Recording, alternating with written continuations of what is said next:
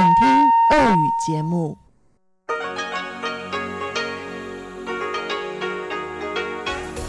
В эфире Международное радио Тайваня. Здравствуйте, дорогие друзья! Вы слушаете Международное радио Тайваня в тайбэйской студии. У микрофона Чечена Колор. Сегодня 30 августа, пятница. И в ближайшее время для вас прозвучат главные новости этого дня и тематические передачи.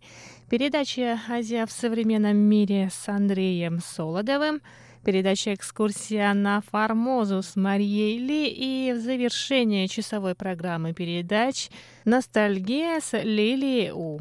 Оставайтесь с нами. Итак, к главным новостям сегодняшнего дня – Представительство Тайбэйско-Московской координационной комиссии в Москве пригласило 29 августа, то есть вчера, российскую художницу Екатерину Молодцову на встречу с главой представительства Борисом Геном. Художницу пригласили на Тайвань на церемонию, посвященную новому дизайну поезда в Диди. Церемония пройдет 20 сентября. Ранее на этой неделе тайваньские средства массовой информации сообщили о скандале вокруг нового дизайна туристического поезда в поселке Диди уезда Наньтоу. Ответственный дизайнер Дян Мэнджи использовала изображение леопарда, выполненное Екатериной Молодцовой, о чем стало известно тайваньским пользователям интернета, обрушившимся с критикой на тайваньского дизайнера. Тайваньская общественность раскритиковала Дзяня за использование образа леопарда, а не тайваньской бенгальской кошки, который должен был быть посвящен новый дизайн поезда. После этого Дзянь в прямом эфире в одной из социальных сетей рассказала, что приобрела эту иллюстрацию на фотостоке Shutterstock. Этот инцидент не оставил без внимания министр транспорта и коммуникаций Тайваня Лин Диалун, он написал комментарий на странице Екатерины Молодцовой в Инстаграме, пригласил художницу на Тайвань и поблагодарил за иллюстрации бенгальской кошки, которые Молодцова подарила жителям Тайваня. Представительство Тайбэйско-Московской координационной комиссии в Москве выразило благодарность Екатерине за иллюстрации животного эндемика Тайваня и от лица министра Линдзиалуна пригласила художницу на остров. Глава представительства Борис Ген рассказал о встрече с Екатериной. Вчера я встретился с Катей Молодцовой. Она согласилась посетить Тайвань по приглашению Министерства транспорта Тайваня. И наше представительство Тайваня в Москве очень надеется, что после посещения Тайваня Катя Молодцова сможет превратить ее собственные впечатления о красивых ландшафтах и ратуши Тайваня в творческие работы, чтобы поделиться с жителями России. Для самой художницы ажиотаж вокруг ее работ стал полной неожиданностью. Вся эта история стала для меня огромной неожиданностью, и я до сих пор не могу в себя прийти. Сегодня я ходила на встречу с представителями Тайваня. Встреча прошла замечательно.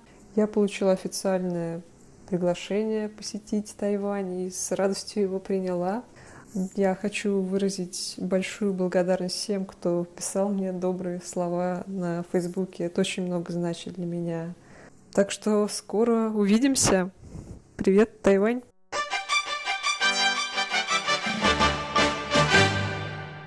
Председатель Совета по делам материкового Китая Чен Минтунь выступил на международной конференции «Вызовы и развитие современного Китая». В своей речи он заявил, что 23 миллиона тайваньских граждан никогда не примут идею «одна страна, две системы», несмотря на нежелание Китайской Народной Республики признавать Китайскую Республику Тайвань. Ранее в этом году председатель Коммунистической партии Китая Си Цзиньпин заявил о возможности применения военной силы для реализации концепции «одна страна, две системы» на Тайване. По словам Чен Минтуна, это прямое заявление о возможной аннексии. Эти провокационные действия не только угрожают миру в Тайваньском проливе, но и нарушают принципы мирного сосуществования, принятые международным сообществом. Чень подчеркнул, что ни с исторической точки зрения, ни с точки зрения международного права Тайвань никогда не был частью Китайской Народной Республики. Тайваньский народ не подчинится авторитарному правлению Китая, а правительство Тайваня гарантирует защиту суверенитета и демократии. Мы не подадимся угрозам, но и не будем идти на пролом, обретя поддержку.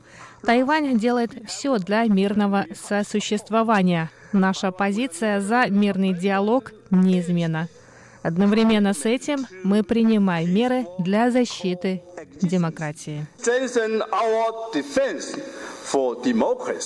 Чейн добавил, что вся ответственность за тупиковую ситуацию в развитии отношений двух берегов Тайваньского пролива лежит на Пекине. По мнению Ченя, мир в Тайваньском проливе можно установить лишь после демократизации Китайской Народной Республики, и Тайвань может стать хорошим примером для этого.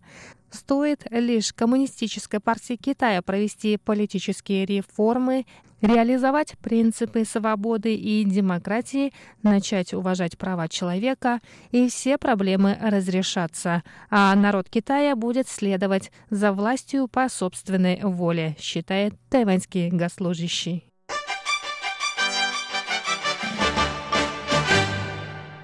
Исполнительный юань Китайской республики Тайвань одобрил проект цифровой трансформации и развития мобильных платежей для малого бизнеса. Для распространения мобильных форм оплаты на крупных зарегистрированных торговых площадках будет выделено полтора миллиарда новых тайваньских долларов, что равно примерно 47 миллионам долларов США.